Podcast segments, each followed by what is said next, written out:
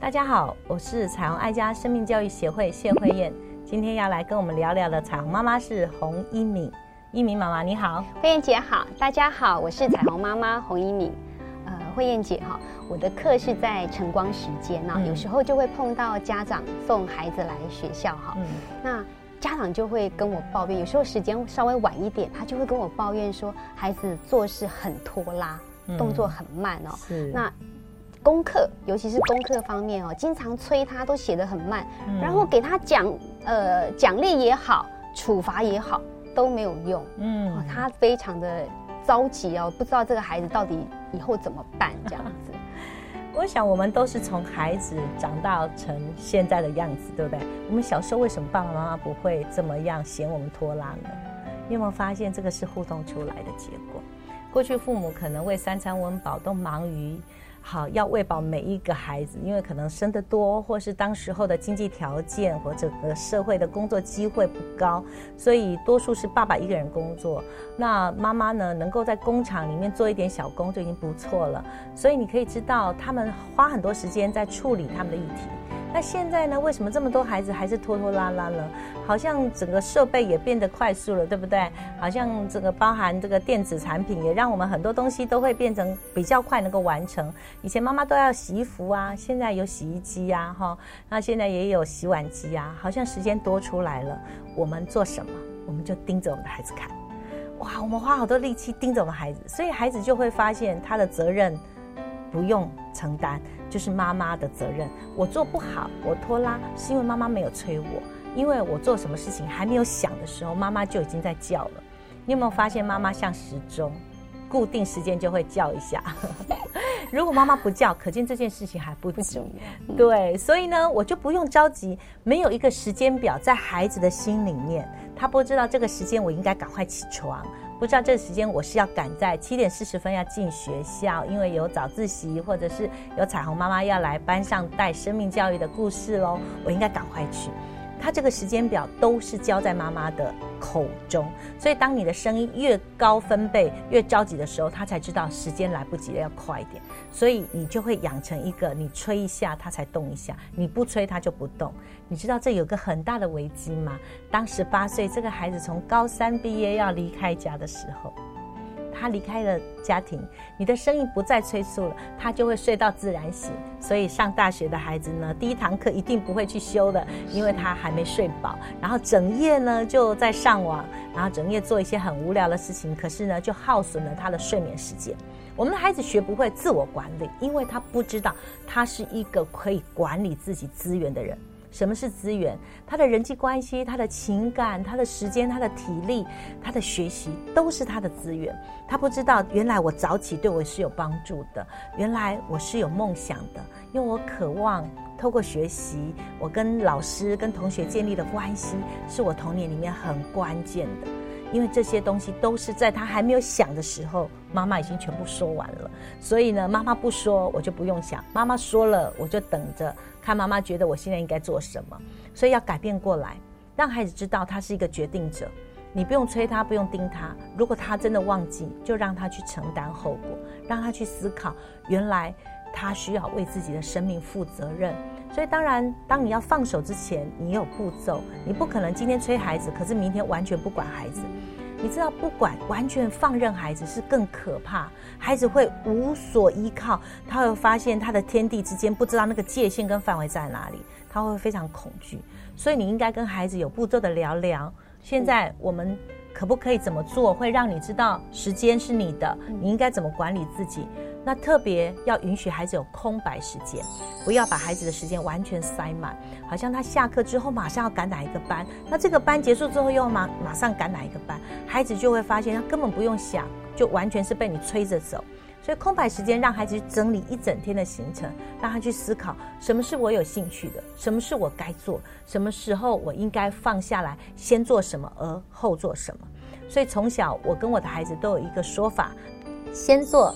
该做的事，在做想做的事。是，所以你的责任就是当学生这个长漫长的学习时间，对不对？你就是某某学校的学生，所以你应该为自己的功课作息负责任，让老师很安心知道什么时间你就会坐在我班上，以至于我可以对你做教学。可是如果你不确定的时候，你知道吗？你会让同学觉得你就是一个说话不算话、不准时、迟到，你会错过很多完全无法弥补的时光，因为那就是错过了，永远不可能再来，对不对？彩虹妈妈刚刚带了什么你不知道，然后你进来的时候大家都已经哈哈大笑，你根本不知道刚刚发生了什么事情，那不是很可惜吗？对，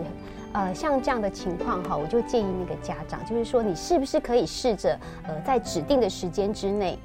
要求你的孩子把他的功课完成，而且是要真的做到好哈，不是敷衍了事。那做好的情况之下，你就可以带他去看一个他很喜欢看的电影哈，做一件他很想做的事情。嗯，那我的朋友就是这样子试过，那他真的在时间之内呢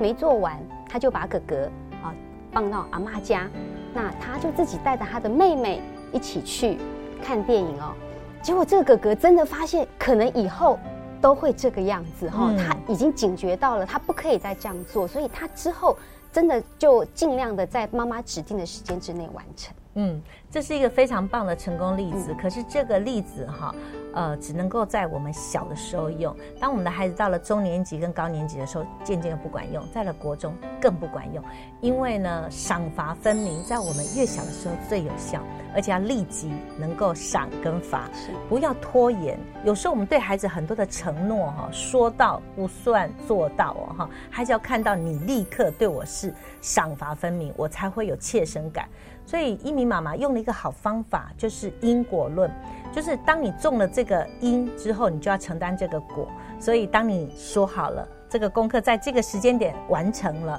我就要有一个大的奖赏，而且那个奖赏是要符合他喜好哦。如果这个孩子不喜欢看电影，那你这个奖励一点都启动不了他的动机，对不对？所以这个孩子如果喜欢看机器人展，那刚好现在有这个展览，你要带他去，那就会启动他里面的渴望，所以他就会加快他的脚步，他就绝对不会拖拉，因为每一个孩子都知道什么叫利益，对我有利的事情我一定会加快，他就不会觉得我是为妈妈的面子或我为妈妈的着急去付出的，所以他会发现这对我有利处有益处的事情，我就需要赶快加快我的脚步完成。那马上当整个事件落幕的时候，他就要为他所投资的时间体力负责任，那产出的结果就是他没完成嘛，所以妈妈就带着妹妹去吃喝玩乐，没错。所以这个哥哥就有落寞的情感，但是千万不要在这时候羞辱孩子、嗯、孩子已经承担了他落寞了，对不对、嗯、他已经失去玩乐了，他已经在承担后果了，你就不要讲一些风凉话，你看吧怎么样，这种话会让人家觉得很刺耳。有时候孩子不是不愿意改变哦，是因为你这个大人很讨厌，你越这样说我就越不要这样做。有些孩子比较早熟，他还没有进入青春期，他就跟父母亲在争权，争那个什么权，就是决定权。有时候我不是不愿意做一个你心目中的好孩子，只是你每一次都讲那个很讨人厌的话，所以我就硬不要符合你期待中的我，好像这样我会输掉了。所以千万不要跟孩子在意气之争，因为孩子如果他做了决定，他真的完成不了，让孩子在经验法则里面去发现，原来承担后果就是我不能去看电影，就是这么单纯的我不能去看电影就够了。孩子会学会的赏罚分明，立刻奖赏，立刻惩罚，让孩子知道那个因果，不用等待三个月半年甚至一年的时间。有时候我们父母哈，有时候说话了，但是并没有照着你所承诺的立刻给予帮助，孩子就会等着看吧，反正我努力了也无效。最怕孩子觉得轻看父母亲所设立的原则，因为你也是一个说到但没有做到，你设立的规则，首先破坏规则的也是父母，所以我们千万不可以妥协，一定要让孩子在童年里面非常清楚知道赏罚是分明，而且立刻有效的。嗯，那我们知道做事拖拉其实也会影响到功课哈、哦。当然，那我们曾经就是有一个老师，他只要是考试没考好，嗯，那就会要求同学要罚写。哇，哎，可是对做事拖拉、动作慢的孩子来讲，罚抄写他永远抄不完。抄不完的情况之下，他就可能隔天的考试他也没有办法准备，所以他就是一直没有办法做好这件事情。那当然后来老师就发现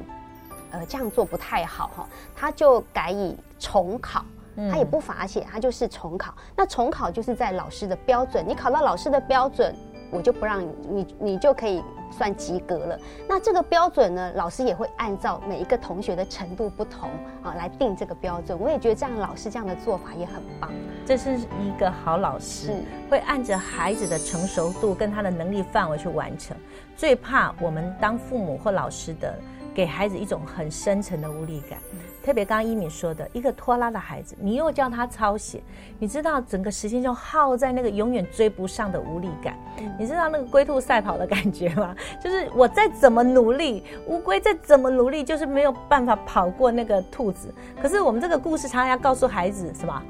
努力就一定会拿到目标，对不对？嗯、为什么我们不让每一个孩子都是不偷懒？应该是这样哈。但是我们都觉得，哎呀，我们真的是每一个孩子都是乌龟，所以都要努力跑，努力跑。你知道，一个乌龟再怎么努力跑，不敌那个兔子一跳。所以我们不应该设定每一个孩子都透过努力就会一定有成就。